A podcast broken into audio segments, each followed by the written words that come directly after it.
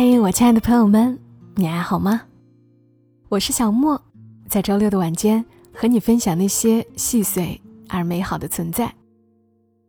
这期要分享的内容出自于作者吴惠子。作者吴惠子早前写过他和他弟弟之间的日常，很可爱，也很有爱。这是多子女家庭才体会过的。在这个周六的晚间。让我们在他的文字里放松一下。读给大家听的是作者吴惠子笔下的，他是一团胖肉。弟弟比我小十岁，是九五后出生的孩子。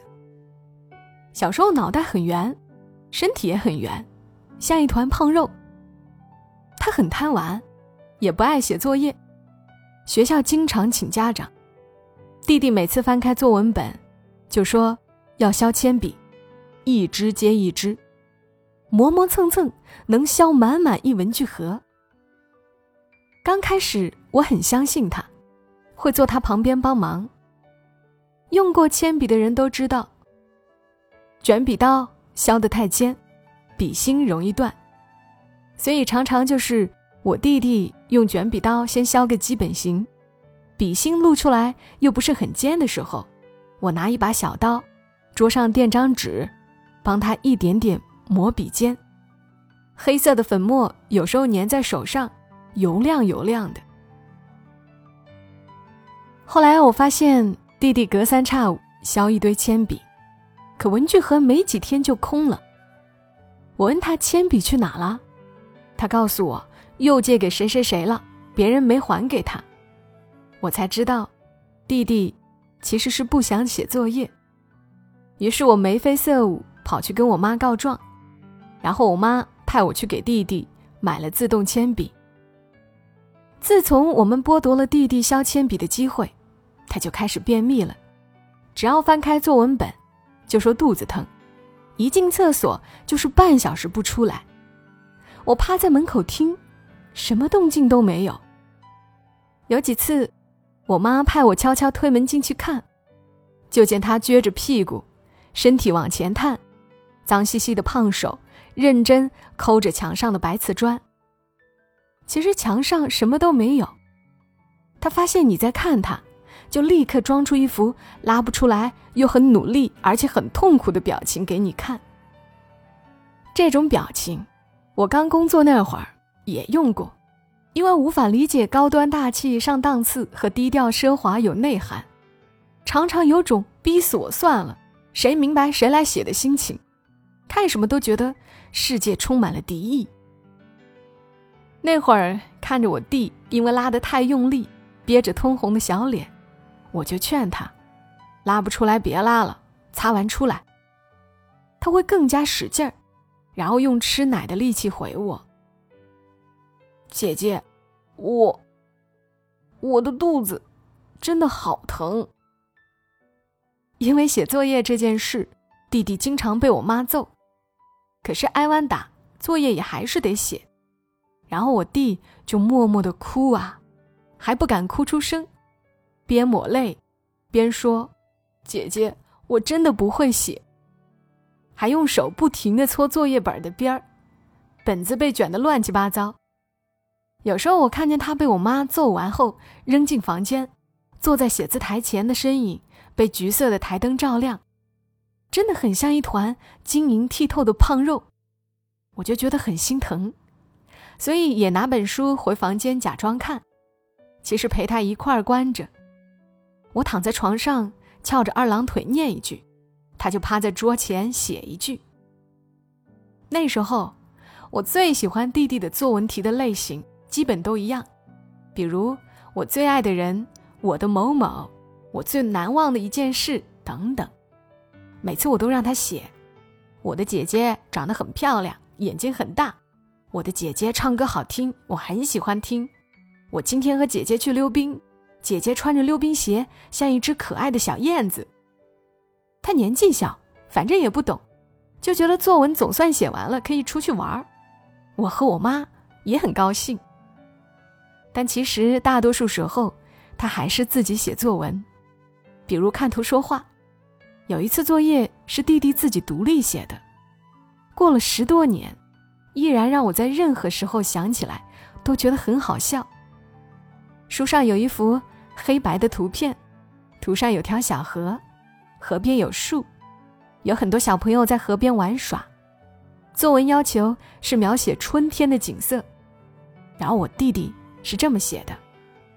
虽然过去太久，我不能完全复述全文。但是因为字数很少，所以差不多能记下来。看图说话如下：春天来了，小朋友们都在玩。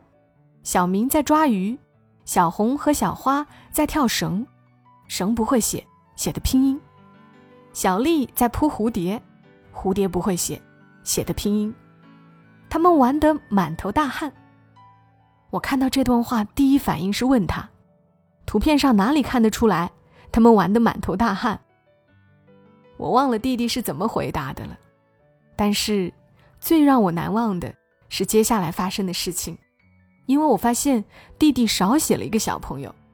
图片上那棵大树旁边还站着一个小男孩，没有任何动作。我就问他：“这个小孩在干什么？”弟弟看了一会儿，把作业本从我手里扯过去，埋头开始改。改完之后，我拿来看了一眼。笑哭了，修改如下：春天来了，小朋友们都在玩。小明在抓鱼，小红和小花在跳绳，小白在扑蝴蝶，他们玩得满头大汗。小刚在旁边看他们玩。小刚在旁边看他们玩，我一边笑一边拿着本子去客厅找我妈给他看，结果我妈说：“没什么好笑的呀。”还说什么？本来就是在旁边看他们玩啊，还说我弟绳子的绳都不会写，说他听课不用脑袋用屁股之类的话。我转头看看我弟，他很认真，也好像不太理解我笑什么，我就不笑了。后来我仔细瞧了一眼作业本上的小刚，被画的胖胖的，真的是一个人远远的站在树旁，胸前。还被画了三颗比例严重失调的纽扣，就像一团胖肉。我和弟弟住同一个房间，家里给我和他定做了一张木头的高低床，弟弟睡上铺，我睡下铺。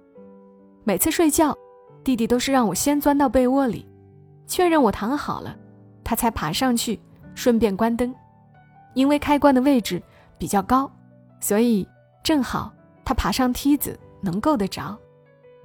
有时候他去上铺，我还故意要去挠他的脚，为了躲我，他就加快速度，噔噔噔往上爬。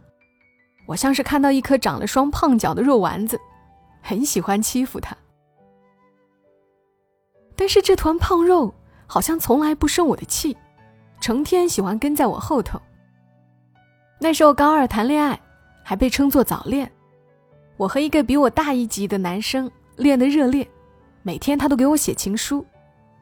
我们早晨约好一起到学校，放学一起去学校门口吃牛肉面或者炒米粉，形影不离。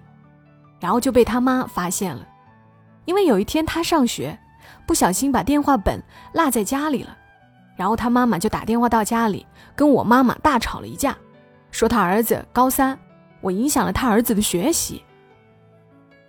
那天放学回家，我妈就当着弟弟的面狠狠骂了我一顿，说了很多至今想起来都很难听的话。弟弟吓得不敢吱声，我觉得很委屈，觉得妈妈根本不理解我，也根本不懂爱情。我心里还责怪他不相信我和那个男生的感情可以永恒。一气之下，我摔门就出去了。天很黑。走出去大概不到一百米，我就蹲在地上嚎啕大哭。弟弟不知道什么时候蹲在我旁边，他小心翼翼地拉了拉我的衣角，说了几句不像六岁孩子说的话：“姐姐，你别哭了，哭了对身体不好。你不要怪妈妈，她不是故意的。”我不哭了。你想不想吃果冻？我问他。外面很黑，我看见一团胖肉朝我点点头，然后一想到果冻，我也不难过了。后来那个男生喜欢上了我们隔壁班的一个短头发的姑娘，姑娘皮肤很白，声音很嗲，腿比我的细，我就和她分手了。当时我很受伤，觉得那个姑娘长了一双凤眼，绝对是横刀夺爱的小三狐狸精。十六七岁懵懵懂懂的时候，爱情观就是那样的，什么都相信。这件事过去了十年。那个男生早就结婚了，娶了我不认识的姑娘，在不同的城市，过着不同的生活。这段看起来幼稚的感情虽然不欢而散，但是想起来依然很甜。所以，当我妈前两天打电话气冲冲给我说弟弟谈恋爱了的时候，我第一时间制止了她想要棒打鸳鸯的冲动。我说谈就谈吧，也该谈了。我问她。怎么发现的？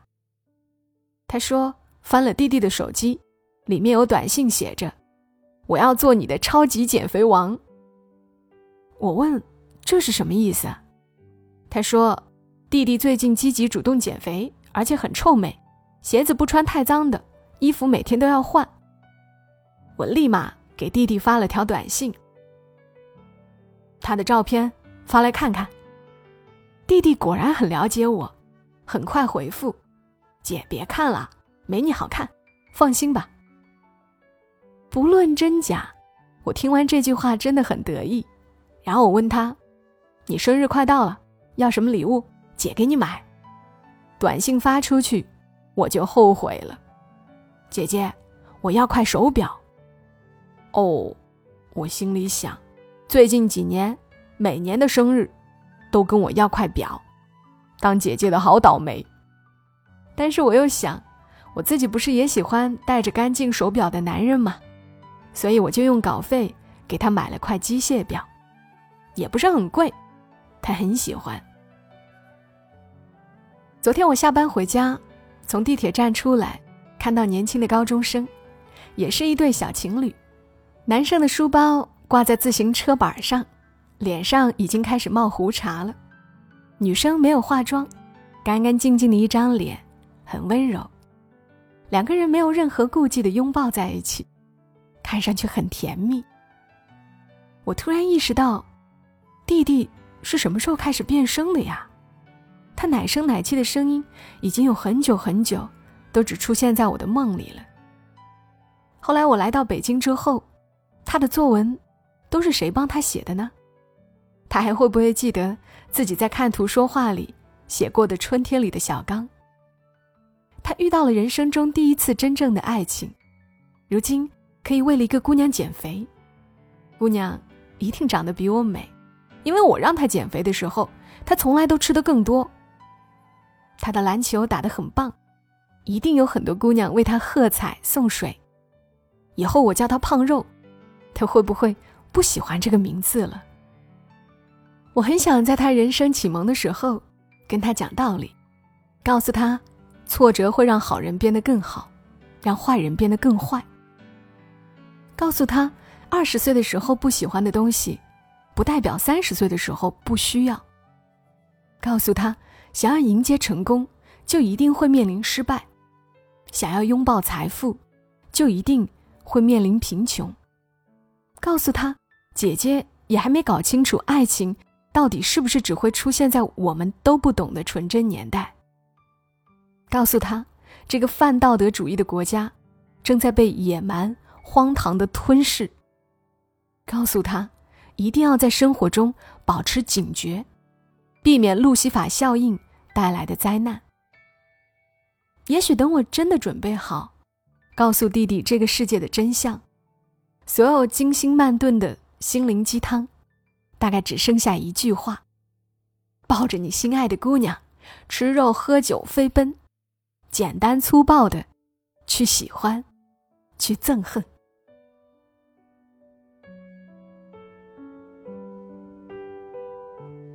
好了，刚刚的文字呢，来自于作者吴惠子。嗯，难得的，很久没有在节目中分享这种更轻松一点的文字了，希望。你也会喜欢。谢谢你听到我，我是小莫。更多的节目记得在喜马拉雅上搜索“小莫幺二七幺二七”，添加关注。我们下期声音再会，祝你夜好眠。小莫在深圳，和你说晚安。